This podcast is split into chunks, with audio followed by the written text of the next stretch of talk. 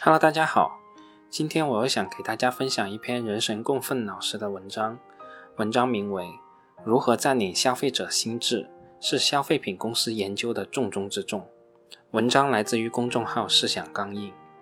这位大神的文章之前已经读过太多次了，本来继续再读有点不太合适，但一者这篇文章真心不错，二者这也贴合我之前一直强调的抢占消费者心智的消费品牌这一问题，所以我决定还是再说一篇人神共愤老师的文章，再强调一遍吧。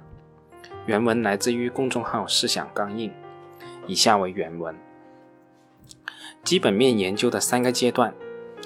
研究一家公司的基本面，投资者很容易迷失在庞杂的财务数据和经营细节之中。看完了，你觉得什么都知道，但仍然很迷茫，不知道到底该公司有没有投资价值，也不知道该在什么价格买入，什么价格持有，什么价格是高估了。究其原因，从财务上来说，没有任何一家公司的财务数据是完美的，再好的公司也有你担心的地方。要判断哪些财务数据更关键，你首先应该了解公司的经营重点。从经营上来说，同一个行业大部分公司经营都大同小异，更多是规模与产品的差异。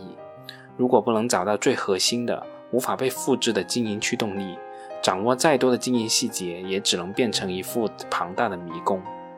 但这些研究又是必不可少的。借用文学创作的三阶段，研究也有三阶段。第一阶段是昨夜西风凋碧树，独上高楼，望尽天涯路。这个阶段是在海量的公司之中，初步发现了有独特价值的公司。第二阶段是衣带渐宽终不悔，为伊消得人憔悴。这个阶段是把一家公司翻个底朝天，所有财务数据、经营细节了然于胸，也就是前文的状态。第三阶段是众里寻他千百度。蓦然回首，那人却在灯火阑珊处。这个阶段就是本文的主题，研究中的顿悟。很多时候，你把对一家公司理解推上一个层次，往往就是一句话。刹那间，混乱的世界里忽然出现了秩序。晨光文具是 A 股的大众消费品中的重点标的之一，也是外资较为青睐的公司。按你这样的公司，护城河是很明显的。但我一直看不出晨光文具有不可复制的核心商业逻辑在哪里，就算持有了，也不敢重仓。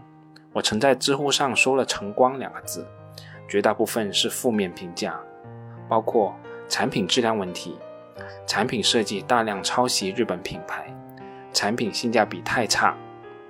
即便考虑到网络上负面评价更容易传播的现象，也不难得到一个结论：文具这个行业。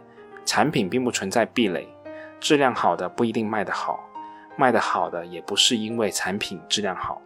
但就是这样一个竞品众多、产品没有壁垒的企业，为什么能出现高利润率、高净资产收益率、低资产负债率的头部公司呢？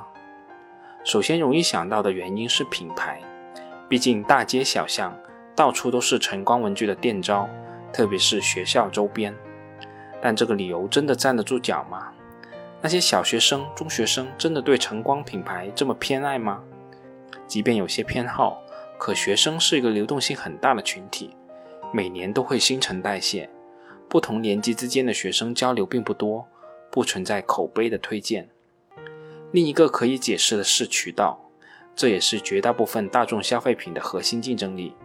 晨光全国拥有近三十万家校外店，要知道。中国所有的中小学校加起来也不过二十万所，可以这样说，有学校的地方就有晨光的 logo。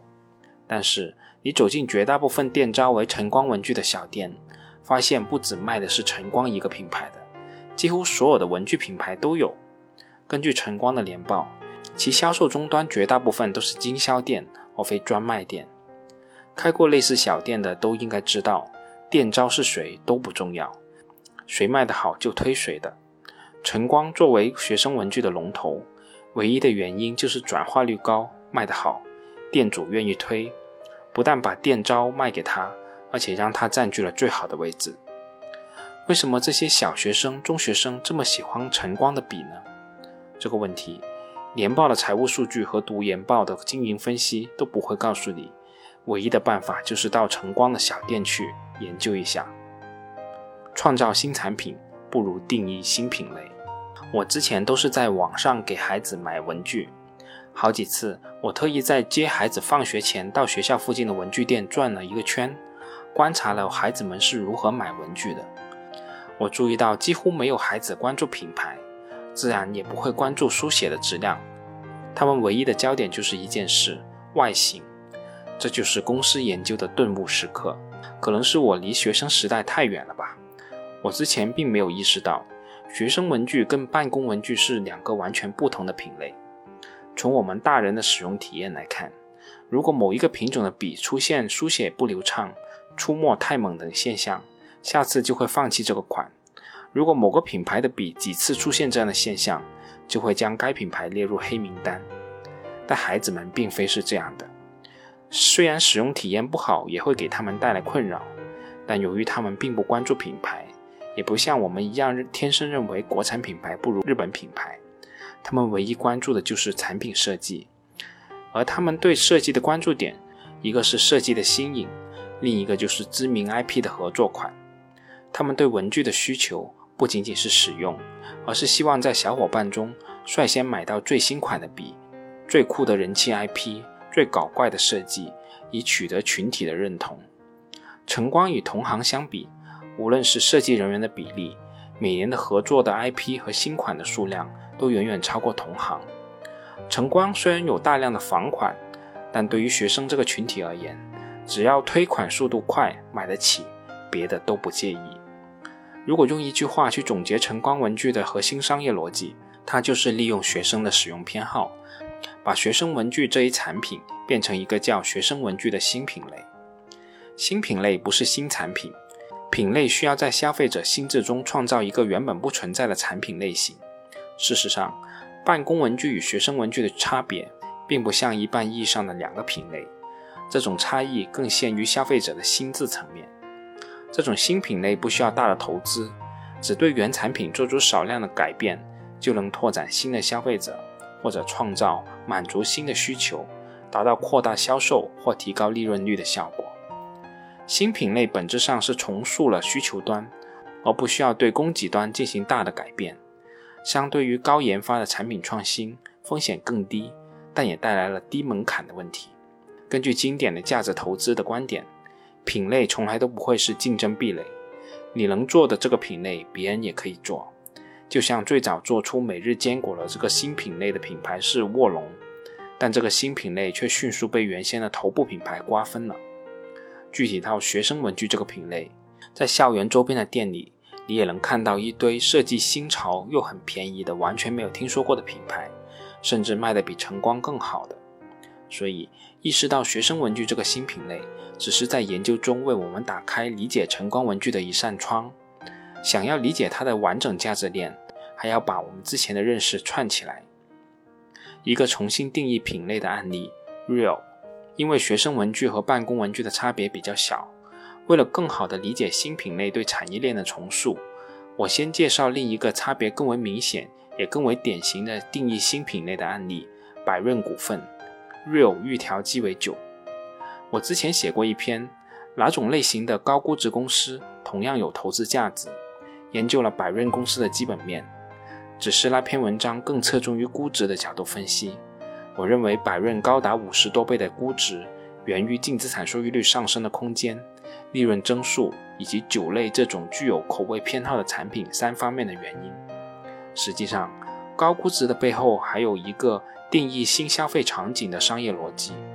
A 股越来越倾向于给竞争格局好、最好有心智独占性的公司以溢价，而不是增速快的公司。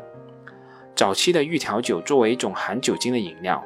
大量出现在夜场等社交场合以及佐餐场景，作为一个新潮的饮料，吸引了追求时尚的年轻消费者。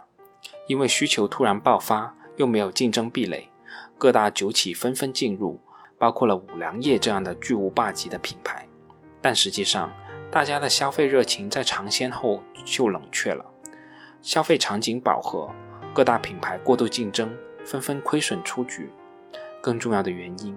玉条酒原先的消费场景聚焦于社交场合，这个并不大的场景早被中高端白酒、葡萄酒、啤酒瓜分了。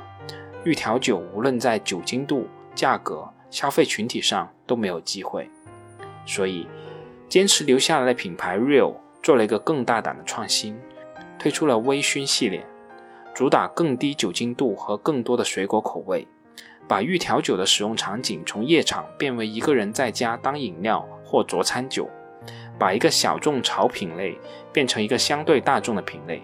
最典型的是拓展了之前完全不喝酒的女生。产品的一小步是品类的一大步。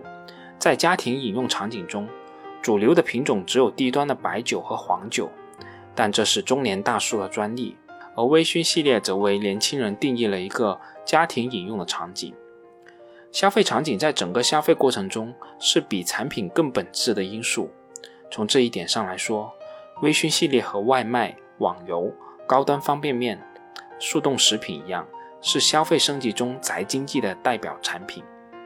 不过说实话，微醺系列跟之前的经典产品，除了度数低一点、口味丰富一点，并没有太大的区别。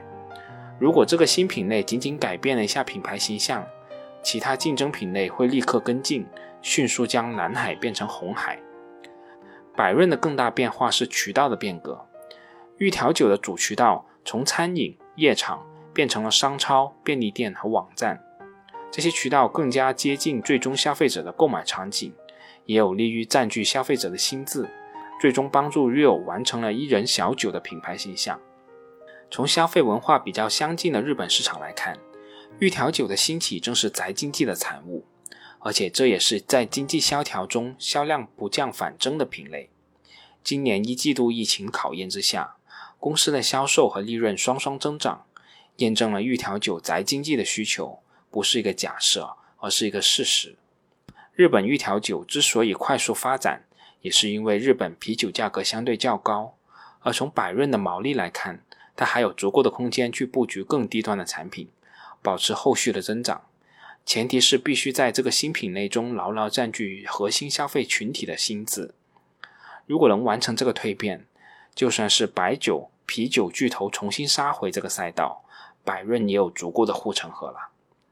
理解了百润高估值的逻辑，再去理解晨光的价值创造链就容易多了。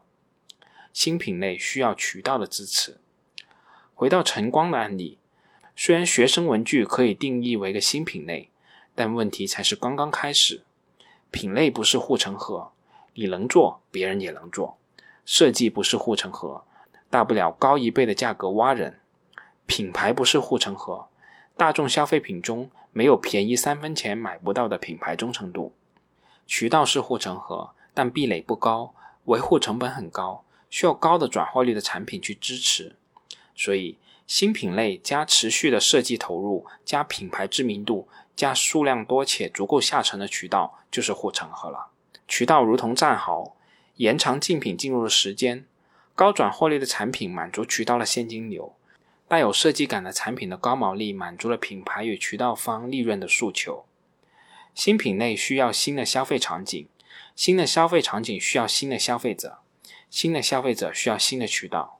只有完整的价值链条。才能让品类转化为品牌，长久的占据消费者的心智，带来竞争壁垒。当然，晨光在学生文具品类上做的越成功，越容易发生路径依赖。毕竟，办公文具是一个更大的市场，而办公集采带来的品牌集中度的提升，为竞品提供了弯道超车的可能。而晨光已经习惯了设计 IP 驱动、高毛利的学生文具的产品路径。办公集采要求的品牌加性价比，比拼的是成本控制和品牌力。所以晨光的应对是用另一个品牌科利普去争夺办公集采市场，实际上也体现了办公文具和学生文具的差异性。而晨光文具的九牧杂物社和晨光生活馆两个文创渠道品牌，才是无缝承接长大了的学生文具消费者的战略布局。品类拓展的前提是保持净资产收益率。在充分发展的市场经济中，消费者的每一种细微的需求，理论上应该都能找到对应的产品。如果没有，那就是一个新品类了。但产品只有通过其本身的销售才能成为商品，商品只有通过消费才能成为消费品，消费品只有在消费者心智中占有一席之地才能成为品牌。